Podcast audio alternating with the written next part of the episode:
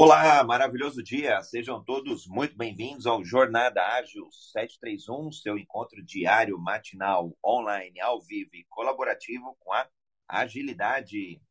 Dia de hoje falaremos sobre objetivos e metas. Hoje num formato um pouco diferente da semana passada.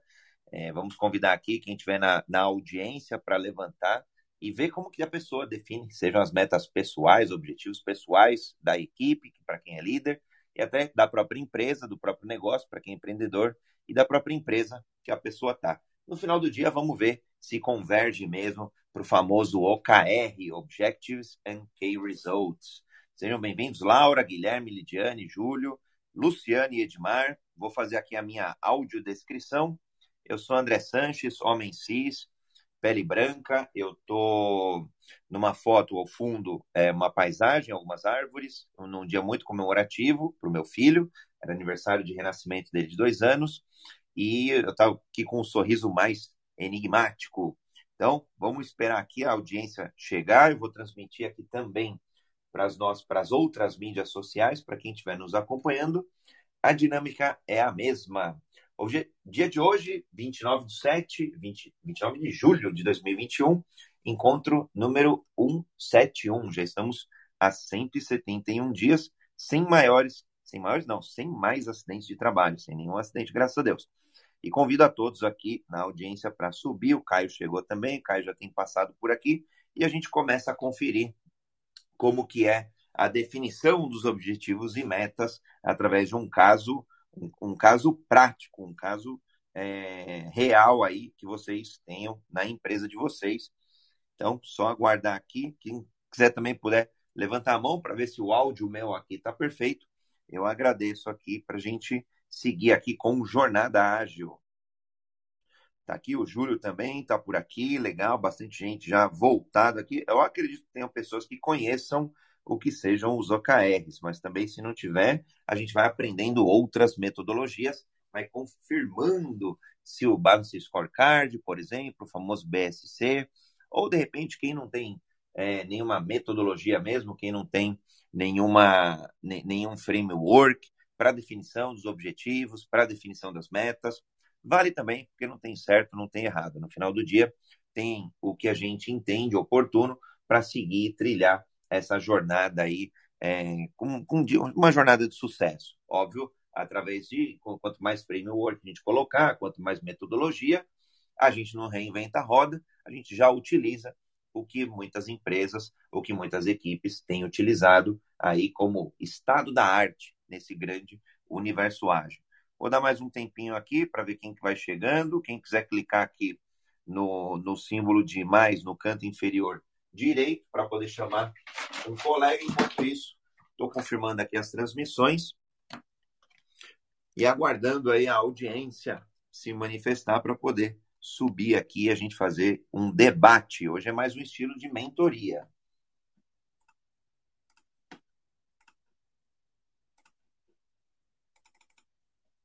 Tá aqui, estamos transmitindo aqui para o YouTube, LinkedIn, Facebook e Instagram. Bacana. Então, quem tiver nas outras mídias, é só postar um comentário que a gente lê e traz aqui para o debate.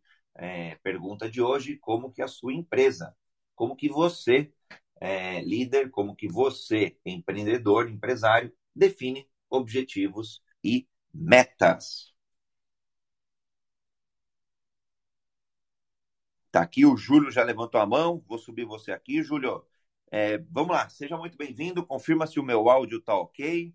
Faz a tua audiodescrição aí. A gente tem adotado essa boa prática dentro do Clubhouse é, e, e, de mídias também que não tem aí o, o, visual, né? Que as pessoas não estejam vendo o vídeo. Beleza, você consegue me ouvir bem? Perfeito. Beleza, bom dia a todos, bom dia, André. É a segunda vez aqui já no Jornada Ágil. Participei ontem a convite do do Thiago e gostei bastante e espero que tá todas as manhãs aqui com é, de aprendizado e troca de experiência.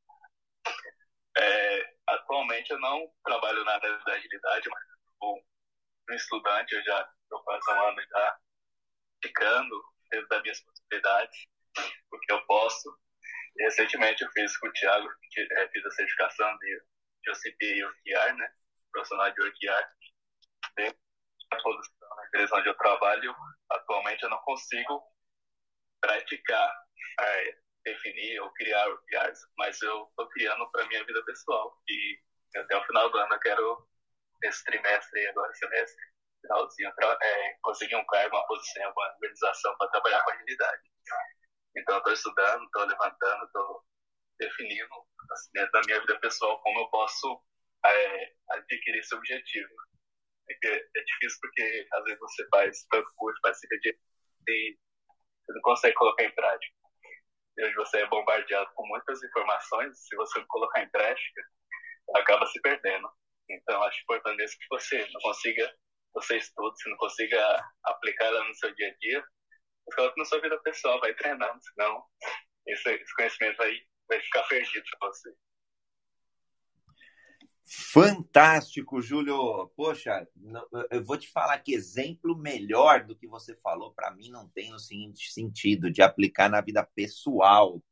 Eu, eu já compartilhando aqui com todos vocês, eu também aplico os OKRs na minha vida pessoal. E aí a gente vai falar, óbvio, para quem não conhece aí o que, que é o OKR, a gente vai dar um banho de loja, mas a gente vai muito para a prática, né? Acho que no mundo a gente já tem muita teoria, já tem muito conhecimento, o conhecimento ele é commodity, está aí na internet. A gente não precisa, às vezes, nem, não vou nem explicar o que, é OKR, porque você vai lá no Google, descobre a tradução e descobre quem fundou, quem, é, quais empresas utilizam, então, hoje, uma rápida busca no Google e que está na ponta da mão, está no nosso celular, é, a gente começa a descobrir, assim, dá, dá para, vou brincar entre aspas, dá para se formar no OKR em, em cinco minutos, lógico. Estou simplificando, mas aí você descobre, ah, o Google aplica, o LinkedIn, Spotify, Airbnb, Twitter, bom, a maioria das empresas de tecnologia, é, e aqui no Brasil também, Viva Real, Local Web, Nubank, tem uma série de casos aí das empresas.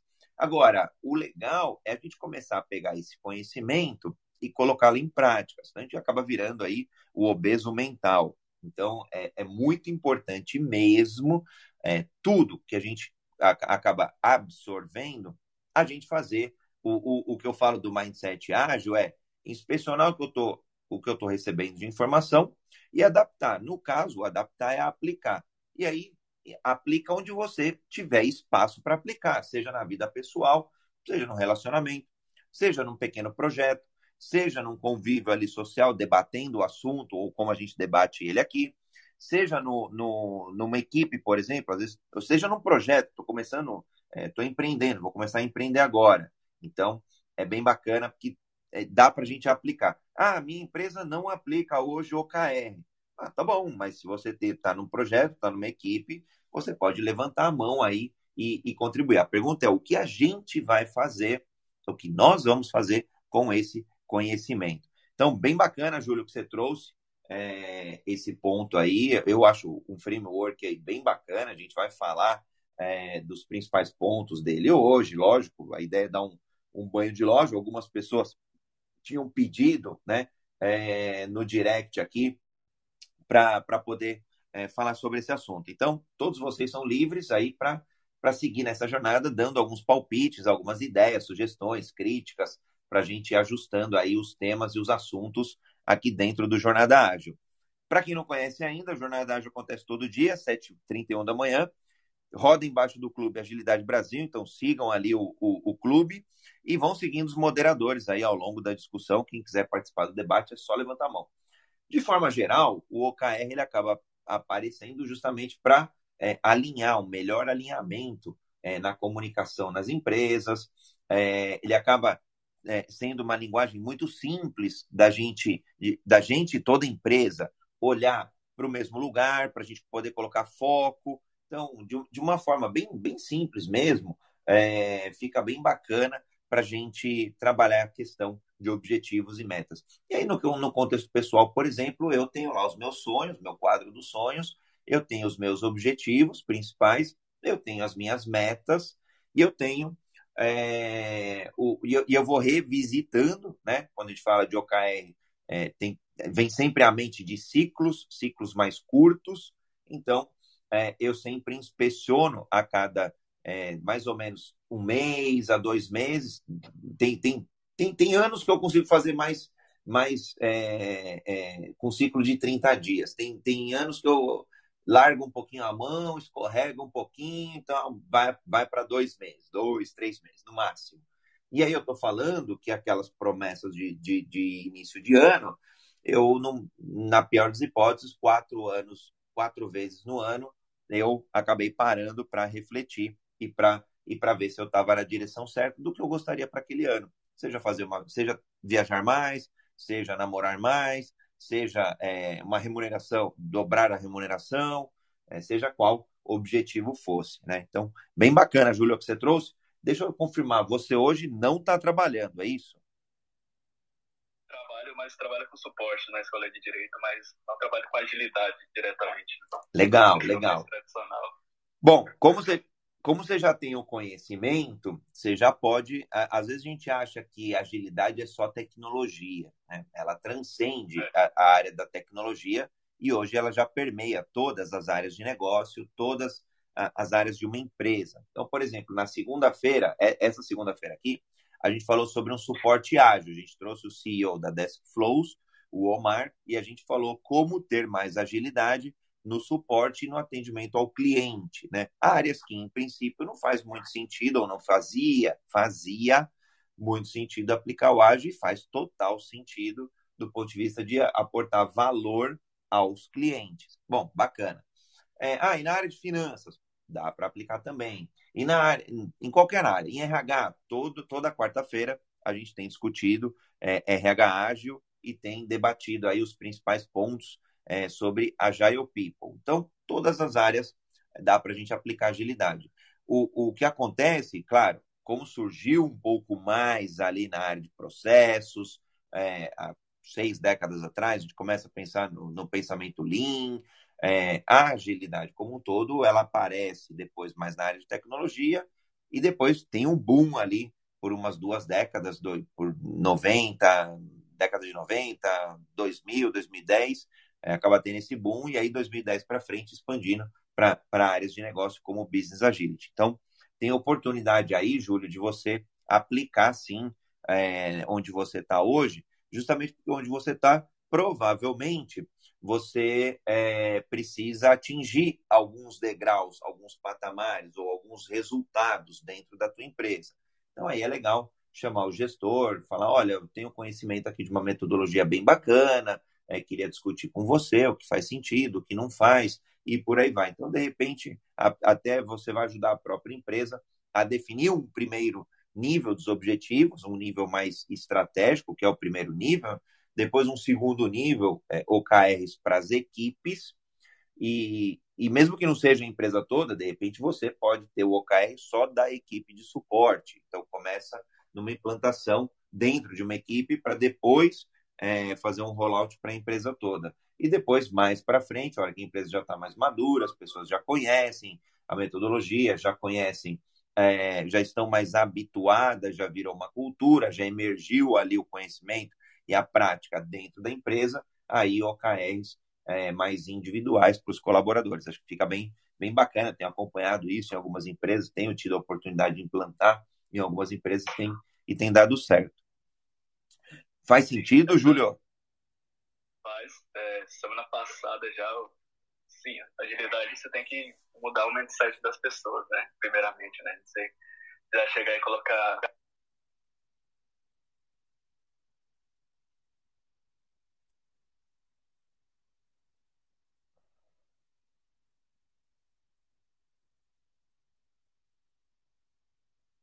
centralização com a gestão visual dos nossos processos. Eu apresentei o Kanban, né, mostrei como é que funcionava, fiz algumas demonstrações, mostrei alguns exemplos do, do uso do Kanban para a equipe, como ele poderia é, nos ajudar e, e, foi bem aceito. Show de bola. Cortou um pouquinho ali uh, o, o aqui, Júlio. É, se você puder repetir, eu te agradeço.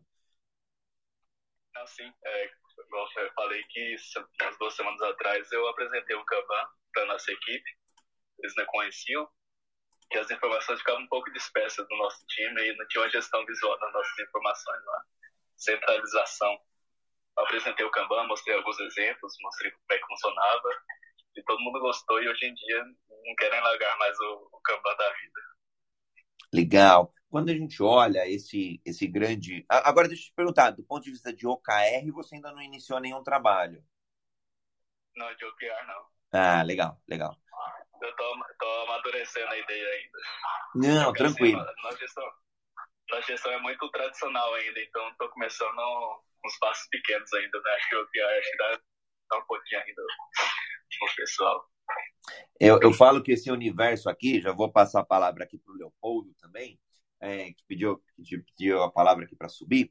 É, nesse grande universo ágil, a gente tem de tudo. Eu falo que é um grande supermercado com várias prateleiras é, e, e, vários corredores. Então, você tem o corredor é, de objetivos e resultados, de objetivos e metas.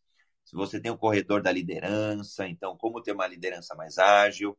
Você tem um corredor ali de pessoas, Agile People. Então, vários conhecimentos, metodologias, vários frames também, várias técnicas e boas práticas em cada um deles. Aí você tem para gestão, ter uma gestão mais ágil, construção de produtos e serviços. Você tem ali também um corredor com várias metodologias. Então, ah, preciso, preciso inovar um pouco mais. Então, a gente vai falar de design thinking, a gente vai falar de design sprint, a gente vai falar de, de, de double diamond, de diamante duplo. Então, já tem metodologias bem consagradas em, ca, em cada necessidade. Então, o que é bacana nesse grande universo ágil é a gente olhar a nossa necessidade e, a partir dessa necessidade, começar a experimentar, a experimentar novos, novas formas, a experimentar uma nova cultura e até um novo mindset. Então, tem o corredor da cultura ágil, tem o corredor da, do mindset ágil, tem o corredor de sistemas ali,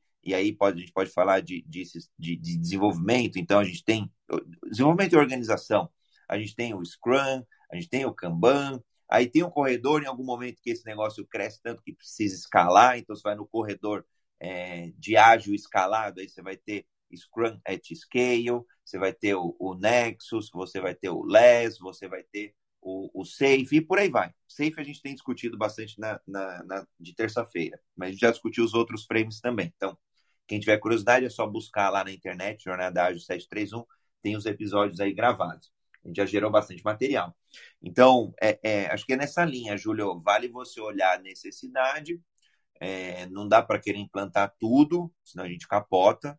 E, e, experimentar tudo também é uma mudança muito difícil. Por isso que tem, até fiquei Estou é, olhando a veracidade da informação, mas vi um, vi um report falando que 70, 60% dos projetos de transformação ágil é, fracassam. E aí, possivelmente, uma das causas, uma das hipóteses que eu quero olhar lá nesse relatório é, é justamente a, a, querer fazer tudo de uma vez. Aí capota, não tem jeito. Leopoldo, vou abrir aqui o microfone para ti, a gente vai contribuindo, o Júlio está por aqui, quem quiser também contribuir, é só levantar a mão. Hoje a gente vai falar de OKR, como definir melhor nossos objetivos, nossas metas e como usar aí é, boas práticas, né, que esse framework ele traz para a gente. Seja muito bem-vindo, Leopoldo. Bom dia, André. Bom dia, é, Júlio. Bom dia a todo mundo, né, Leopoldo Guzmán.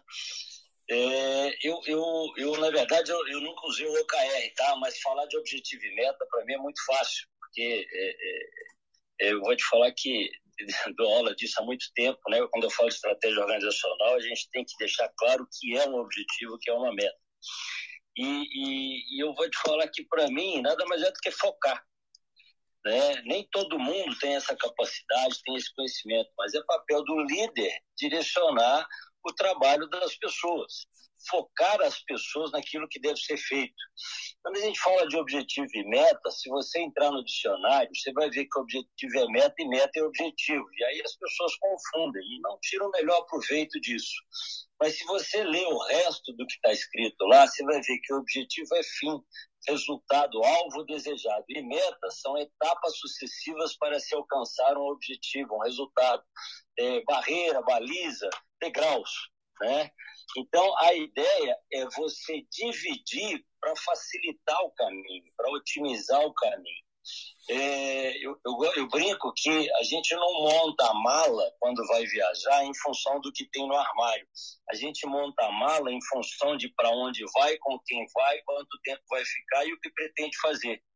Então, o, o, o nosso caminho, que é a nossa estratégia, que são as, as nossas metas, ele é só, ele, é simplesmente é, o, o necessário para se chegar no fim. Então, no PDCA, a gente fala de planejamento no começo. E planejamento é primeiro se perguntar qual é a, a, a, a última meta, que é o objetivo. Né? E em função da última, você constrói o seu caminho. A segunda pergunta é quais são os métodos para se alcançar as metas. Então, assim, é, eu costumo dizer que quem não tem objetivos, quem não tem metas, é igual cachorro que cai do caminhão de mudança.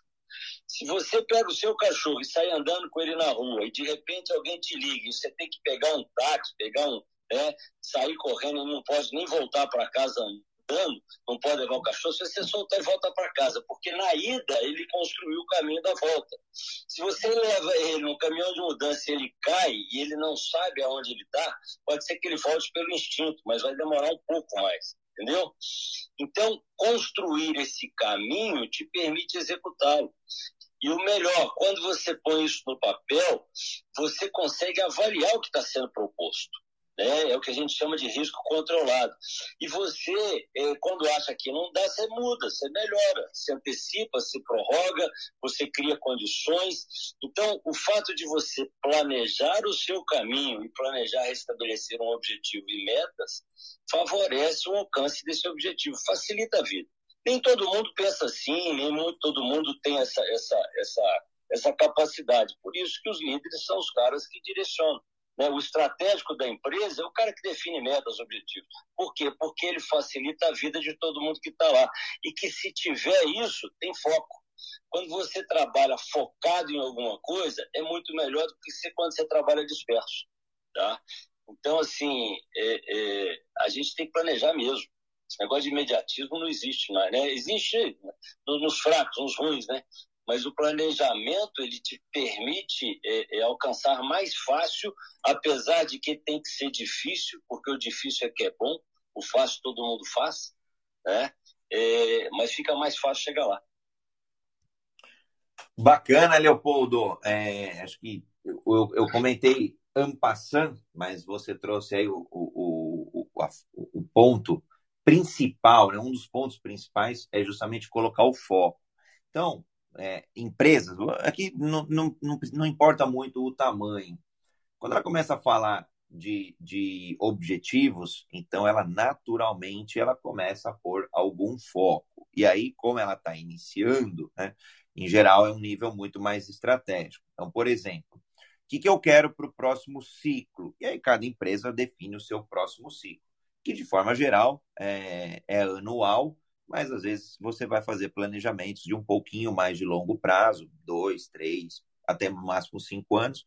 Dá até para fazer macro planejamento só da direção mesmo, não, não, não dá para fazer nada detalhado para 10 anos. Bom, aí você fala assim, para o próximo ciclo, um ano, o que, que eu, empresa, ou o que, que eu, pessoa, quero para o meu próximo ciclo?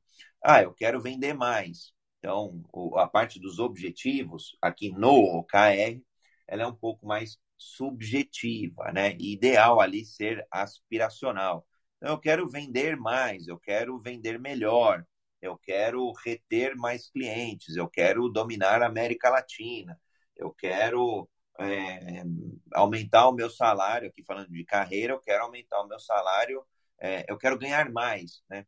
Ganhar mais, ponto.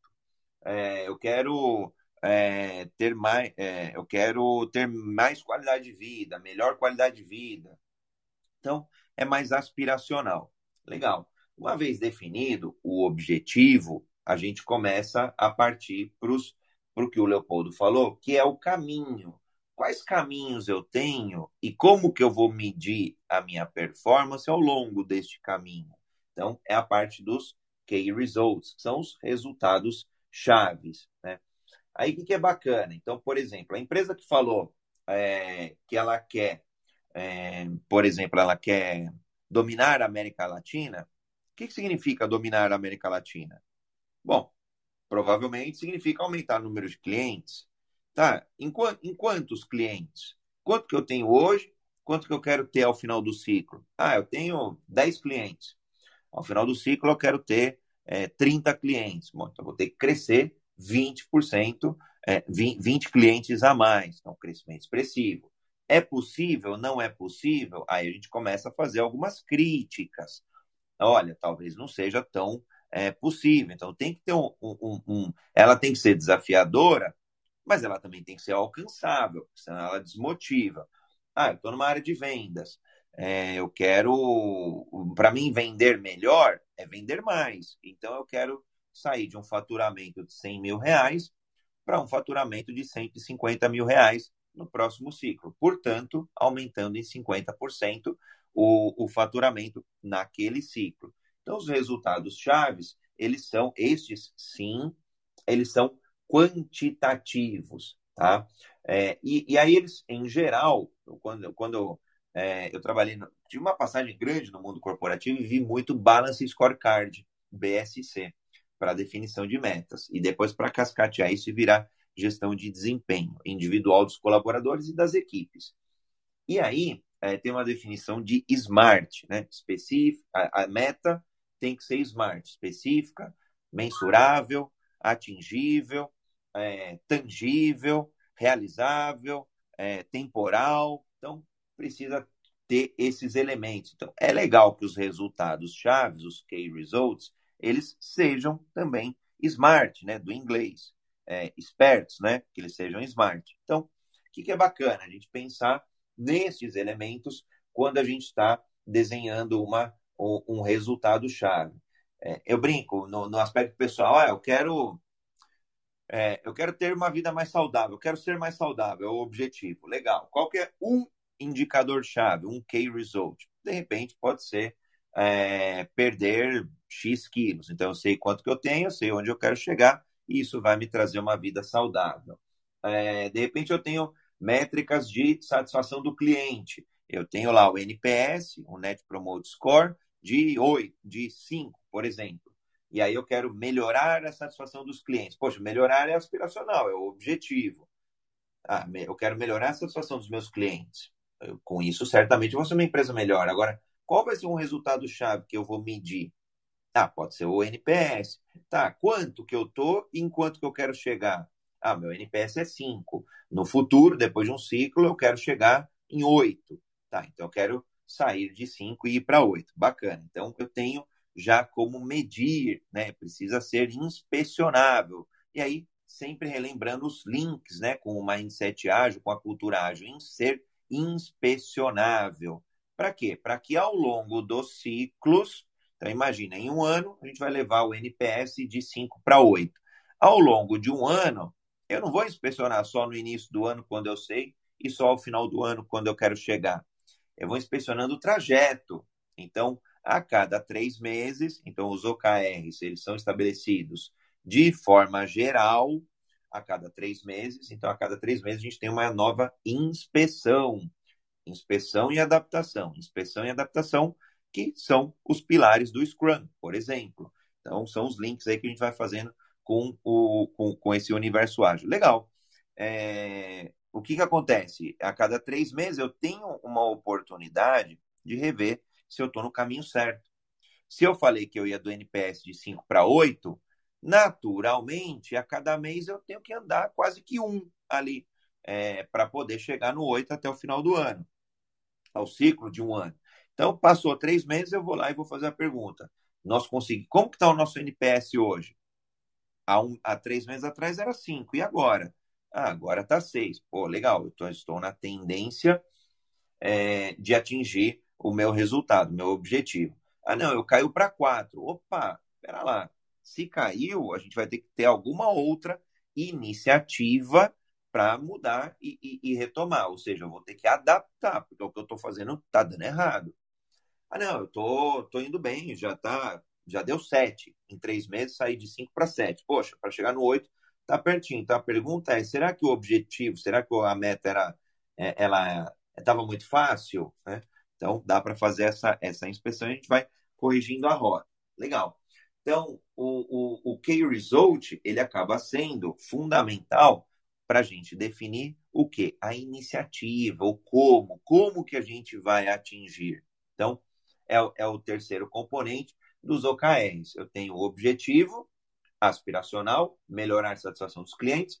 Eu tenho um resultado-chave, e aí é legal colocar, às vezes, mais de um, né? mais ou menos uns três ali. É, não pode pôr muito também, senão acaba é, a gente acaba querendo fazer muita coisa. Então, objetivo, melhorar a satisfação do cliente. Se colocar 10 resultados chaves, significa que a gente vai ter 10 caminhos diferentes para melhorar a satisfação dos clientes. E aí, quem quer fazer muita coisa, quem tem muita iniciativa, acaba tendo pouca acabativa. Então, esse é um ponto principal aí, prático, é, quando a gente define é, OKRs. Precisa ter um conjunto pequeno, que é a história do foco, que o Leopoldo trouxe. Com o foco, eu consigo é, por todo mundo é, investindo a mesma energia na mesma direção através do mesmo caminho. Então, esse ponto é fundamental.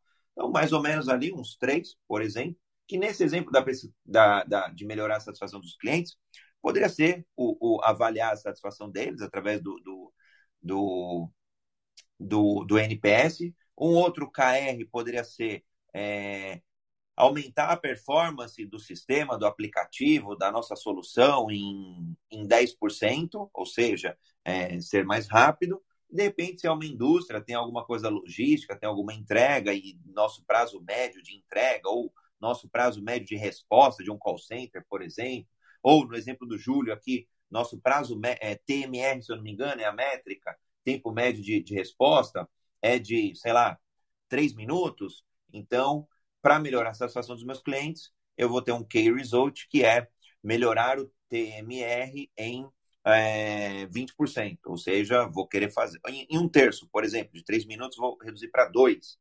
E aí eu tenho as iniciativas, que para cada KR, para cada resultado-chave, para cada key result, eu vou colocar quais iniciativas eu vou fazer. Né?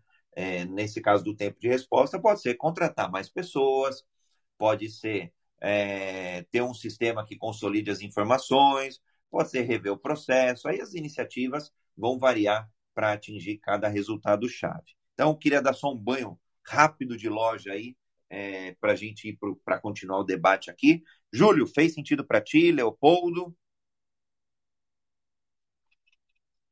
Ô, André, é, eu, eu, acho bacana, porque a gente fica escutando ferramenta dali, ferramenta daqui, mas no final elas andam juntas. Né? A gente muda o nome e continua é, é, contextualizando, continua com, com o, o, o, conteúdo bem parecido. Né? E eu acho isso bacana porque a pessoa não entende de um jeito e entende de outro. Né? Então, são formas de passar. Mas tem uma, uma teoria lá da PNL que eu acho muito bacana, que dá uma clareada muito boa em objetivos e metas. Eles falam que para você ter um bom objetivo, primeiro ele tem que ser, é, ter domínio, ele tem que ser sob domínio do indivíduo. Eu quero fazer alguma coisa. Eu quero conquistar alguma coisa. Eu, quando a gente fala de empresa, tem que ter um gestor do, do objetivo. Tem que ter alguém que controla e que promove é, o trabalho das pessoas. Porque senão ele está solto. E se você não tem um dono, ninguém vai querer fazer, ninguém vai cobrar, ninguém vai, né? É, promover, é nem cobrar, é promover a coisa. A segunda coisa, aliás, e, e nessa hora você tem que fazer. É, é dividir, né? Nós vamos até falar um pouquinho disso daqui a pouquinho. Segundo, ele tem que ser positivo. Por quê? Porque a nossa mente, ela não percebe o não. O não é imperceptível na mente inconsciente, que é quem realmente faz as coisas. Então, quando você fala assim, não pense no vermelho, a primeira coisa que acontece é você pensar no vermelho e depois você bota um X em cima dele, você corta. Mas ele foi. É por isso que a gente empresta o carro, não bate não, o cara sai procurando um poste. Então você tem que ser positivo. Né? É, vá com Deus, que dê tudo certo, boa sorte. Não, não faça isso. Tá? É, a terceira coisa, ele tem que ser identificável, contextualizado e segmentado. Né? É, onde, quando e com quem. Tá? Porque ninguém faz nada sozinho. E a gente tem que desenhar esse caminho bem desenhado. Eu lembro que uma vez eu estava na igreja e o padre chamou a atenção, então agora é a hora da comunhão, vamos pedir para Deus aquilo que a gente quer. e foi engraçado porque quando todo mundo abaixou a cabeça e começou assim, eu quero ser feliz, eu quero ficar, eu quero ser rico, eu quero né, saúde. Ele parou, falou assim, ó, oh, mas vamos aprender a pedir, porque pedir não é querer ser feliz. Felicidade para uns é um copo de leite todo dia de manhã, e para outros é uma BMW preta conversível com tanque cheio e TV a pago na garagem. Se você não pedir direito, você vai ter. Porque quando a gente fala que quer alguma coisa, a gente está plantando na nossa cabeça um, um, alvo e a gente começa a pensar nele, começa a buscá-lo. Se esse alvo não está visível, se ele não está bem traçado, você tem dificuldade de chegar nele. Ou vai chegar em outro lugar que não é aquilo que você realmente queria. Então, desenhar é melhor, né? Tinha uma propaganda um tempo atrás que o cara assim, eu quero morar no lugar mais seguro do mundo. E o gênio mandou ele para cadeia, lá ninguém incomoda ele, ele está preso. Né? Eu quero é, a mulher mais boa do mundo na minha frente. Plim, apareceu a mãe do cara. A minha mãe foi a mulher mais boa que eu conheci na vida. Ela era boníssima. Né? Então você tem que saber pedir e saber desenhar. Ele tem que ser mensurável, você falou muito bem aí, a gente tem que avaliar o alcance dele, as metas, né? Cada meta, que é uma parte do todo, que é um degrau para se chegar no topo da escada, ela tem que ser mensurável, identificável. Se o meu objetivo é fazer 12 no ano, a minha meta é fazer um por mês. E aí, no primeiro mês, se eu tenho um, perfeito, continuamos. Mas se eu tenho menos, eu tenho 11 meses para recuperar o que faltou. Se eu tenho um ponto, alguma coisa, eu posso rever as metas ou posso tranquilizar porque está tá sobrando. Mas se eu não fizer essa verificação mês a mês, qual é o risco de eu chegar lá no, no, no 11 mês e estar tá com é, é, sei lá, é, 10 e não tem tempo para recuperar os dois. Então, eu tenho que fazer isso mês a mês para poder me permitir recuperar a, a, o prejuízo com antecedência. Isso também facilita o alcance do objetivo. Eu gosto de falar que o objetivo é imutável e as metas são flexíveis. O objetivo é água que corre para o mar. Ela vai para o mar. Mas se ela encontrar uma Itaipu, ela vai esperar subir passar pelo vertedor ou vai passar pelo duto, passar pela turbina e vai sair do outro lado. Mas ela vai para o mar. Então a gente tem que ter isso. E a última coisa que é muito importante, que muita gente não se atenta para isso, é que ele tem que ser ecológico. O que é ser ecológico? A gente pensa em cortar árvore, né? E aí vou fazer a analogia da árvore. Não é a árvore. Não é só você tirar uma árvore da natureza. É o que acontece quando você tira essa árvore da natureza. A árvore te dá frutos, te dá casa né, para os animais, te dá sombra, te dá enraizamento, enraizamento do solo, a árvore te dá oxigênio. Quer dizer, a árvore em si é uma peça, mas ela afeta todo um ecossistema. Se você tirar todas as árvores, você cria um deserto. Você acaba com a vida. Então, aquilo que eu estou me propondo a fazer tem que ser bom para todo mundo e tem um motivo para isso. Porque quando os stakeholders estão felizes, quando todo mundo está tá satisfeito com o que está sendo feito, o cosmos conspira a favor do seu objetivo. Ninguém te atrapalha. Pelo contrário, as pessoas te ajudam. É por isso que a gente fala de stakeholders, de negociar com os stakeholders, porque eles não podem ser um, um problema, eles têm que ser parte da solução. Então, se você consegue é, criar objetivos ecológicos né, bons para todo mundo, cara, está todo mundo dentro. Então, é, dono positivo, identificável, contextualizado, segmentado, mensurável e ecológico. Cara, é, é, você falou aí no começo do, do não é da, eu sou uma empresa, né? Eu falo que eu sou eu limitada, que tem que, que a, a, todas as teorias que a gente aplica nas organizações, elas servem para o eu limitada. Então não é porque eu sou organização que eu vou começar a planejar, não. Eu tenho que planejar desde cedo. É, meu filho começou a fazer um, um, uns negócios no YouTube, e aí outro dia, papai, o que, que eu faço? Eu falei, pensa para fazer, já botei na cabeça dele isso, planeja o que você está fazendo, começa a desenhar, porque o planejamento ele é muito mais importante. Se você planeja bem, você corrige menos lá na frente, você vai corrigir alguma coisa, mas começa pensando, e pensar é isso, é criar um caminho que tem que ser difícil, porque o difícil é que é bom, quem faz o que todo mundo faz ganha o que todo mundo ganha. Você quer ganhar diferente, quer ganhar mais, seja diferente, faça mais. Então ele tem que ser difícil, mas ele não pode ser impossível. Ele tem que ser é, é, bom para todo mundo, porque aí fica até mais fácil, as pessoas te ajudam a chegar.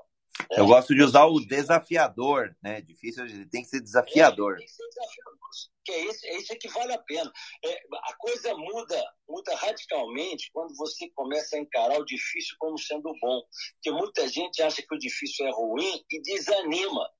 Se você olha para o difícil e olha, enxerga nele um troféu, cara, você tira energia para resolver e para fazer. Então, isso é um conceito que a gente tem que ter formatado dentro da gente. Oba, eu fui professor universitário, eu tive uma turma que era o terror. Os é, é, é cursos de tecnólogo, é, a, a turma de gestão de processos que eram empreendedores, entendeu? Eu tive na, na, como aluno um, um, secretário de esportes do, do, do governador da época. Quer dizer, não era gente pequena, não era empresário que estava lá, teve um que era uma empresa grande, que era o único da família que estava estudando. Entendeu? Então são os caras que te cobram. E, e, e na sala dos professores, uma vez falei assim: aquela turma é, é, é terrível, eles, eles, pedem demais, eles cobram demais e tal.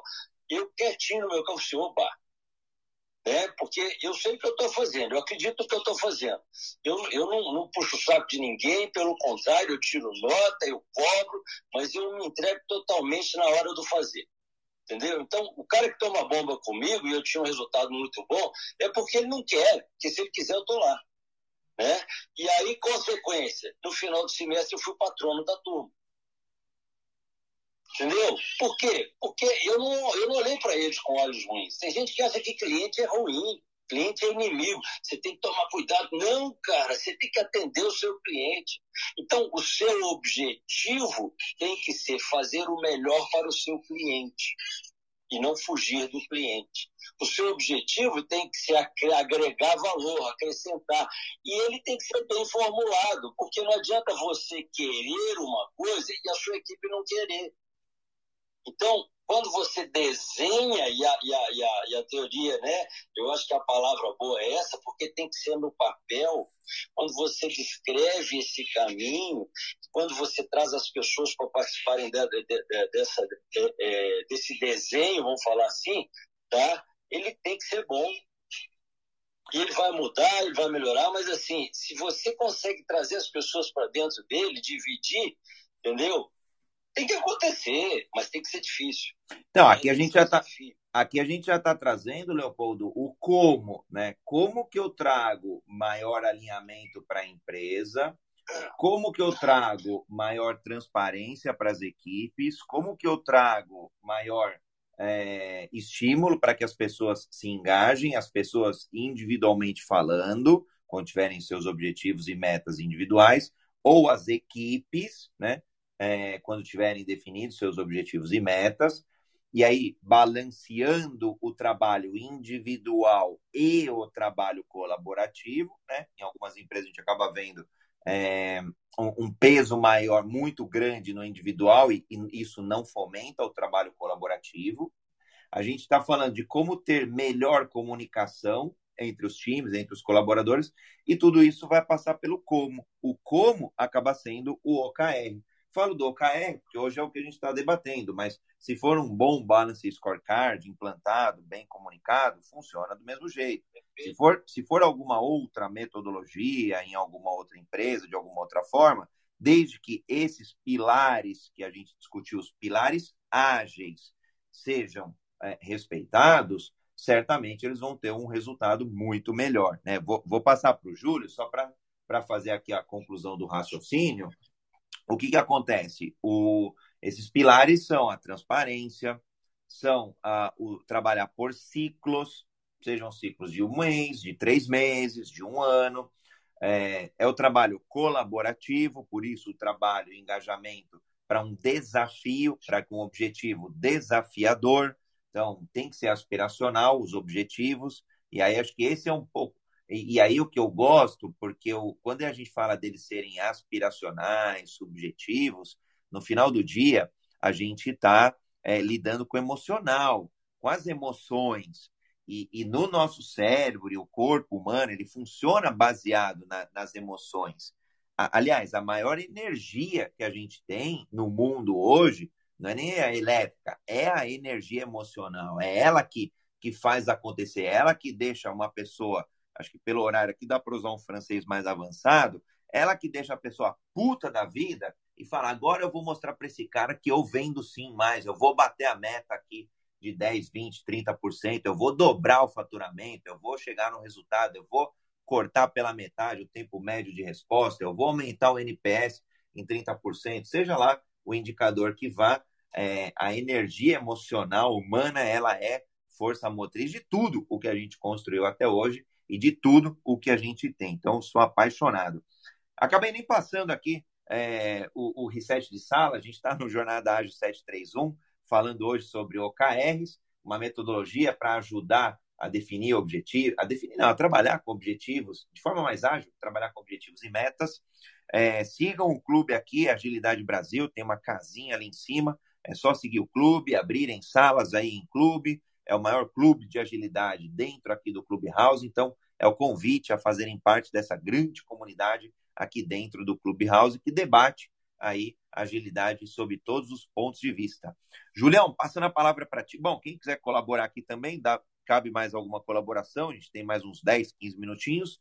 Júlio, fa, vê, fala para a gente aí se fez sentido para você esse trecho aí que a gente acabou, é, Leopoldo e eu, fazendo um bom debate aí é, do, desse, do, dos principais pontos né, de objetivos e metas para que elas sejam mais ágeis.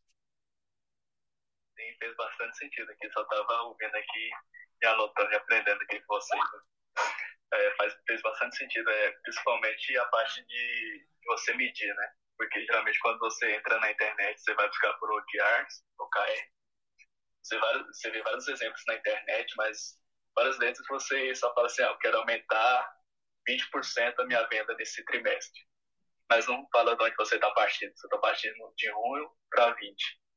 Então, se você não tem como você medir, não, basicamente não é OKR, né? E eu vejo também faltando um pouco também nos, nos exemplos na internet, por exemplo, é eu quero aumentar minhas vendas 20%, de 10% para 20%. Mas quais ações que eu vou, vou fazer para alcançar esse objetivo? Né? A pessoa geralmente cria o OKR, os objetivos, resultados chaves, mas só que não tem as ações, indicadores como ele vai alcançar aquele objetivo, né? Só, só define, mas não tem um direcionamento para alcançar suas metas. Legal, porque acaba fazendo só uma etapa do planejamento, que é o que o Leopoldo falou, é fundamental. Se não tiver é, clareza na direção que a gente quer seguir, aí não tem jeito, aí é deixa a vida me levar, a vida leva eu, qualquer caminho serve, qualquer lugar serve. É, planejamento é fundamental. Agora, o que, que é legal? Vou dar um exemplo aqui que eu já acompanhei.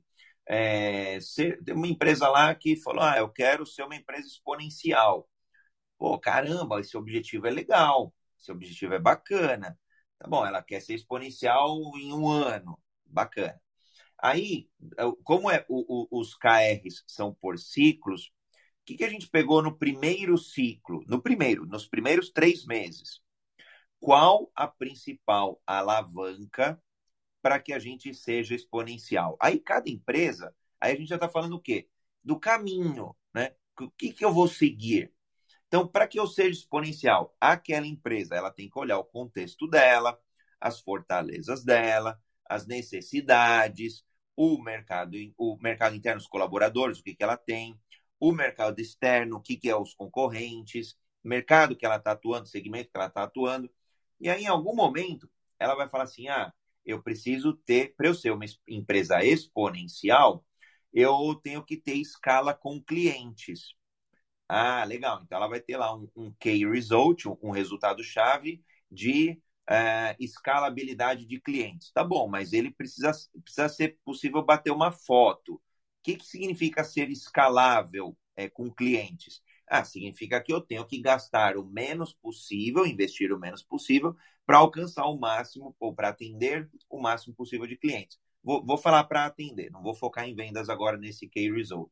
Legal, se é para atender os clientes, então, de repente, se eu desenvolver uma plataforma online com tecnologia, eu posso ser escalável. Ou poderia ser um aplicativo também, tem vários caminhos. Vamos supor que fosse um site.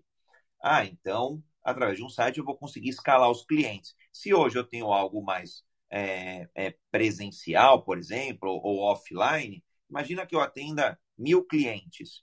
Tá bom, o próximo ciclo eu quero atender sim, é, 3 mil clientes. Poxa, eu estou falando que em três meses a gente vai sair de um atendimento de mil para três mil. Ah, isso é exponencial, bacana. É atingível, factível? Bom, se hoje eu atendo offline mil, se eu sistematizar tudo, digitalizar, é, é, é, tornar digital, ir para o digital, acredito que eu, eu, eu consiga os 3 mil, ir para 3 mil clientes, atender 3 mil clientes.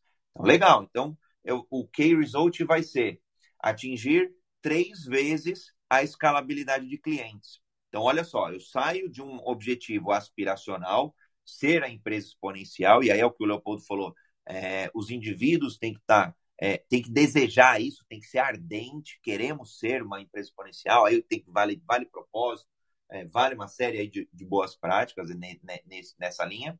Eu tenho um resultado-chave, atingir três vezes a escalabilidade dos clientes no próximo ciclo, que seriam três meses, e aí eu vou ter algumas iniciativas que poderiam ser digitalizar os processos, criar o site. Um exemplo, duas iniciativas que em três meses a gente vai ter que fazer.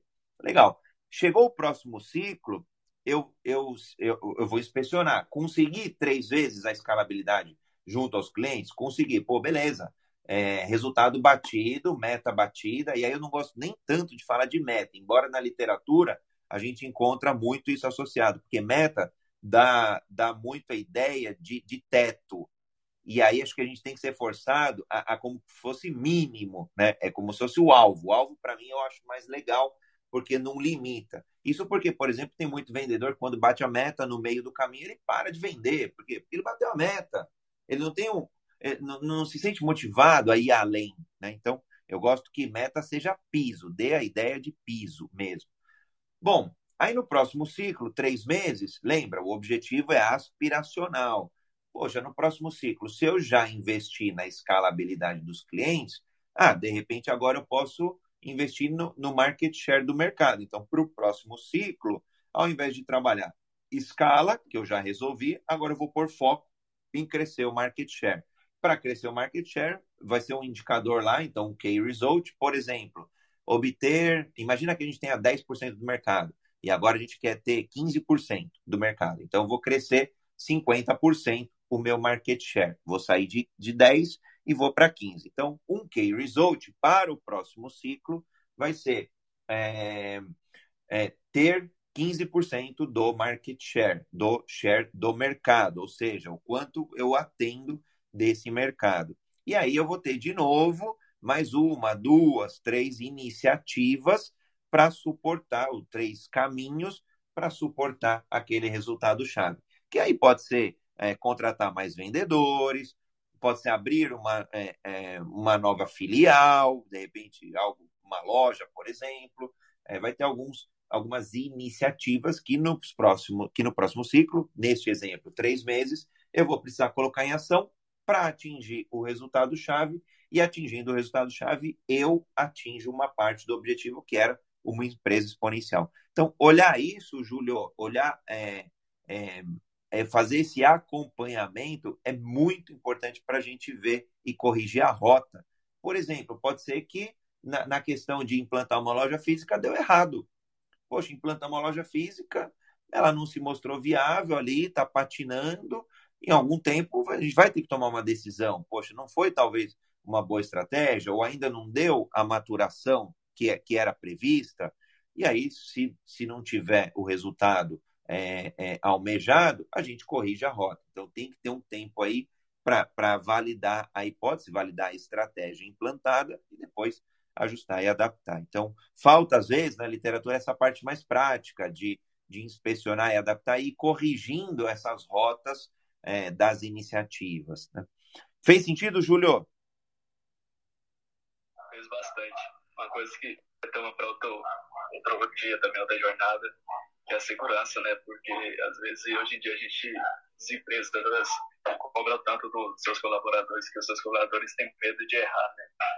Não tem espaço, né? não dão essa segurança para tentativa e erro, né? Mas é, não errar por errar, né? Mas você aprender com seus erros também, né? É isso, é criar. Você falou, acho que a gente a gente conversou, acho que deve, foi numa quarta-feira, eu lembro, acho que foi quarta-feira retrasada. A gente falou sobre criar um espaço de segurança psicológico para as pessoas, para que elas errem. E aí eu vou fazer um adendo: é um espaço de segurança, de risco, para que alguma iniciativa, é, é óbvio, ninguém quer que as coisas deem errado, mas que se der errado, qual é o nosso limite, né? Então imagina que fosse uma loja piloto, neste exemplo ainda. Mas é, a, a empresa precisa definir um tamanho do risco que ela vai correr, do investimento que ela vai fazer e que ela topa abrir mão desse investimento em caso de erro. Então, é, é, é, é, limitar os danos colaterais. Não é ficar sangrando, nesse, nesse nosso exemplo, em manter uma loja deficitária por 3, 4, 5, 10 anos. Não faz sentido. É ilógico. Se eu tinha uma, uma hipótese, coloca na rua, testa, valida a hipótese. Não funcionou? Ajusta o que fizer sentido ajustar. Ajustou o que foi possível, o que fez sentido, não deu resultado ainda?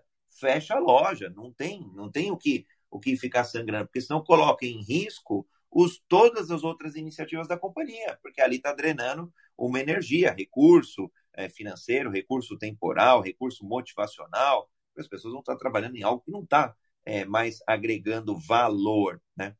Então, esse espaço, esse, esse, esse ponto aí que você trouxe foi bem bacana, a gente explorou, é, vale aí quem, quem, quem tiver mais curiosidade sobre o tema, de como criar esse espaço seguro para que os colaboradores opinem, para que eles divirjam, né? tenha a, a, a, diversidade dos pontos de vista e também aí é, adicionando a segurança do investimento.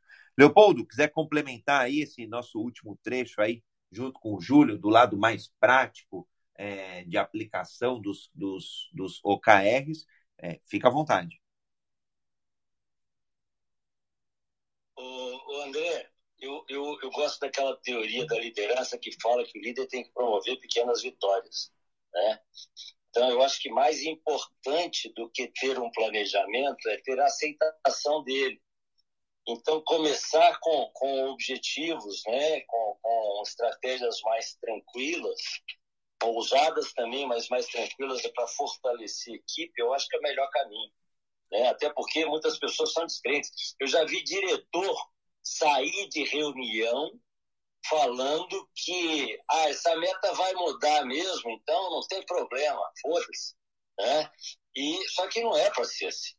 A gente tem que estabelecer metas e objetivos é para alcançá-los. A flexibilidade da meta, ela está em o que faltou, o que, que nós ainda vamos ter que fazer para dar certo, mas ela também tem que ser alcançada. Né? E quando você é, é, consegue fechar todas as metas, o objetivo é fácil, é tranquilo. Né? É, é subir degrau por degrau. Ah, mas tá difícil, então né, vamos comer um pouco mais para ficar forte, para você poder subir mais fácil, mas você tem que subir. Então, é, é, criar essa condição na equipe, aliás, criar uma equipe, né, porque é, você tem pessoas no mesmo objetivo, no mesmo planejamento, não é sinal que você tem uma equipe. Você tem que estar comprometido.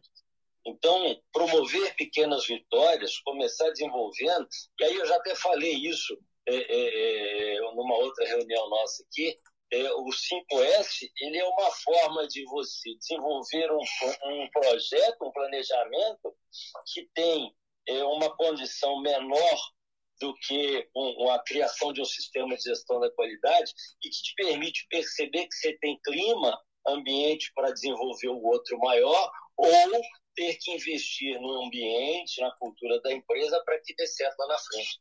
Né?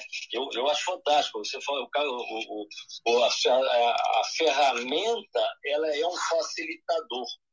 E, e, são várias as ferramentas. Eu acho que a gente tem que aplicar mesmo e, e, e criar essa cultura, criar, é, é, provocar essa unicidade na equipe, porque quem faz são são as pessoas, não é, não é máquina, né? Ó, para corroborar, Leopoldo, a, a, o teu pensamento, e que eu, que eu super concordo, eu vou tirar do, do Manifesto Ágil, manifesto que surgiu em 2001, é, por 17 célebres aí é, internacionais, desenvolvedores de software.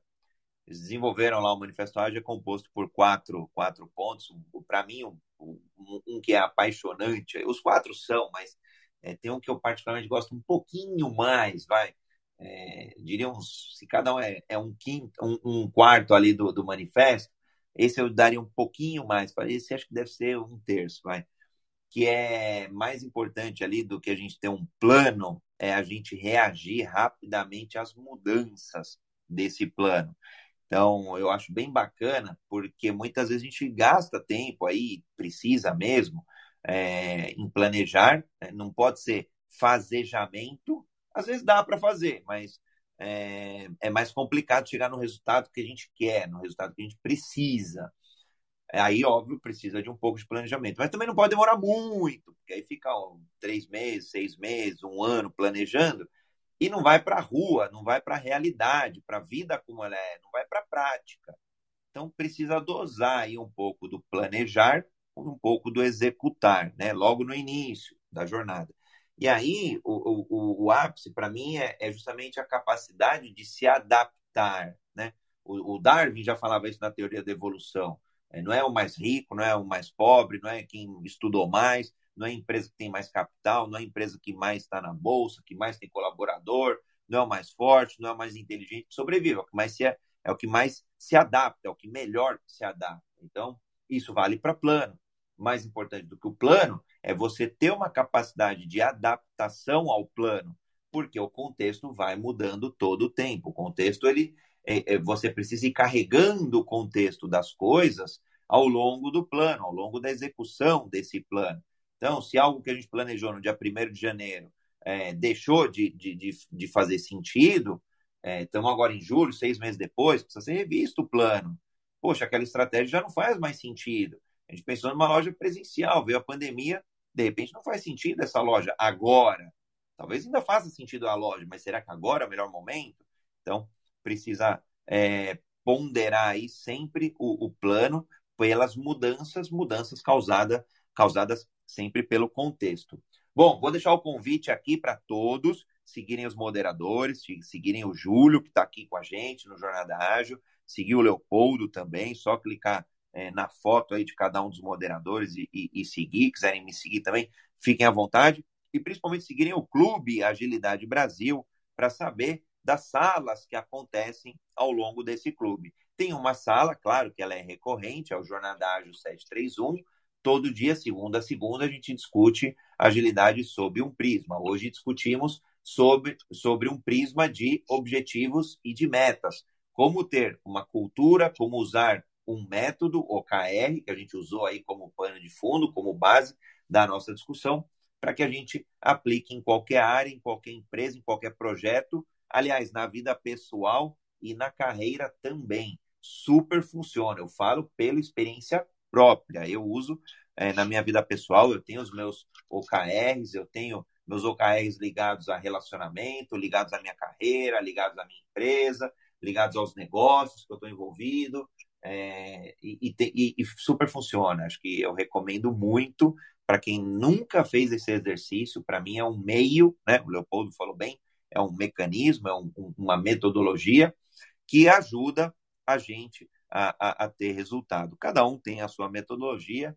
A gente trouxe aí é, hoje o OKR, a gente já tinha feito uma sessão de OKR no Jornada Ágil há, há uns quatro meses atrás, quatro, cinco meses, acredito, há uns quatro meses, e, e, a gente retomou aí porque algumas pessoas estavam com dúvida, poxa, como é que eu, que ferramenta que eu uso para definir objetivo, que ferramenta que eu uso para pôr meta, para falar de meta na minha empresa. Então, pano de fundo do nosso encontro de hoje. Leopoldo, quiser. Bom, sigam aí então o Clube Agilidade Brasil. Júlio, quiser deixar uma, uma consideração final do nosso encontro de hoje, Leopoldo também.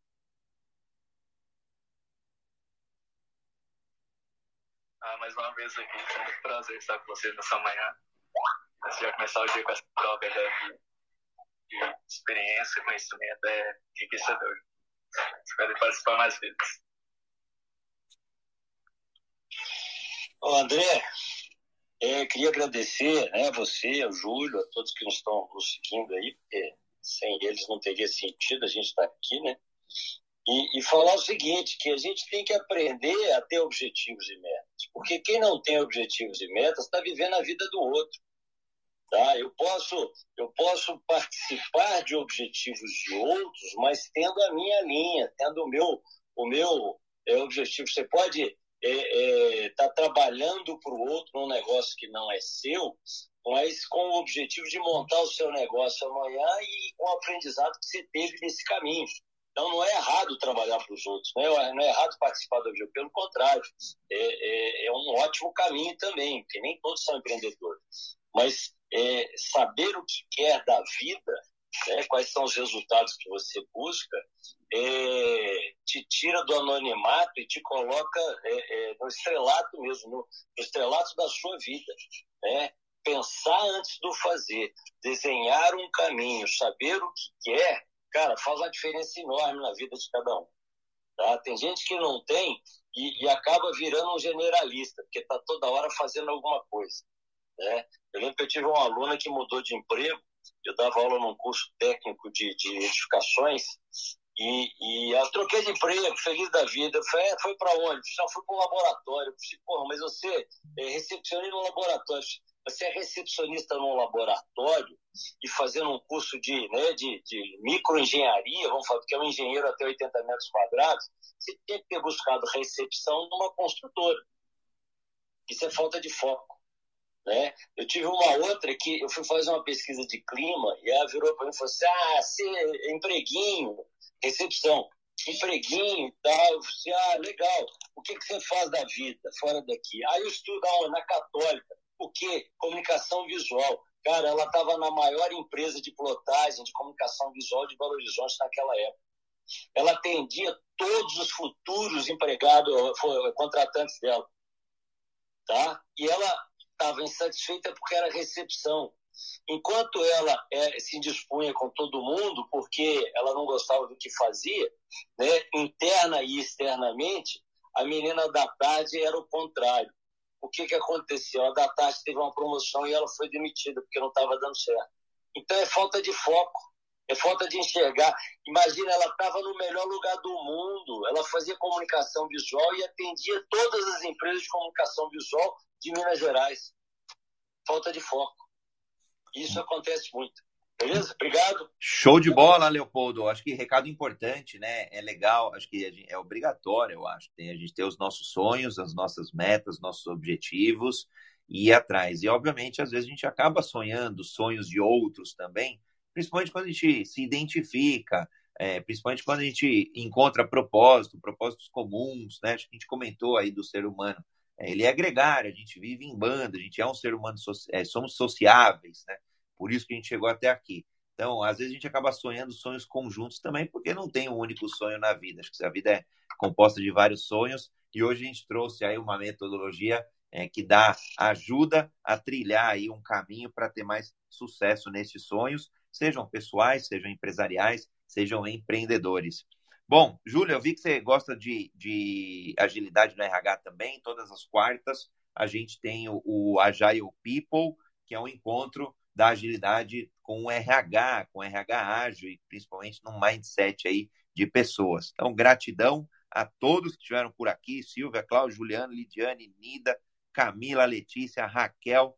Sigam o clube aí, Agilidade Brasil. É um clube de vocês, para vocês, para toda a audiência e para quem está nos ouvindo, é, quiser recuperar aí todo o material gravado, é só acessar na internet, Jornada Ágil 731 tem todos os materiais gravados de todos os 171 episódios. Beijos, abraços a todos, gratidão. Valeu, Júlio, valeu, Leopoldo. E até amanhã. Amanhã temos a Jail Breaking News. Toda sexta-feira, as principais notícias, debates, fatos, eventos, lançamentos no mundo da agilidade, seja no Brasil ou fora do Brasil. Valeu, obrigado, Júlio, obrigado, Leopoldo. Mais, foi um prazer. Valeu, obrigado.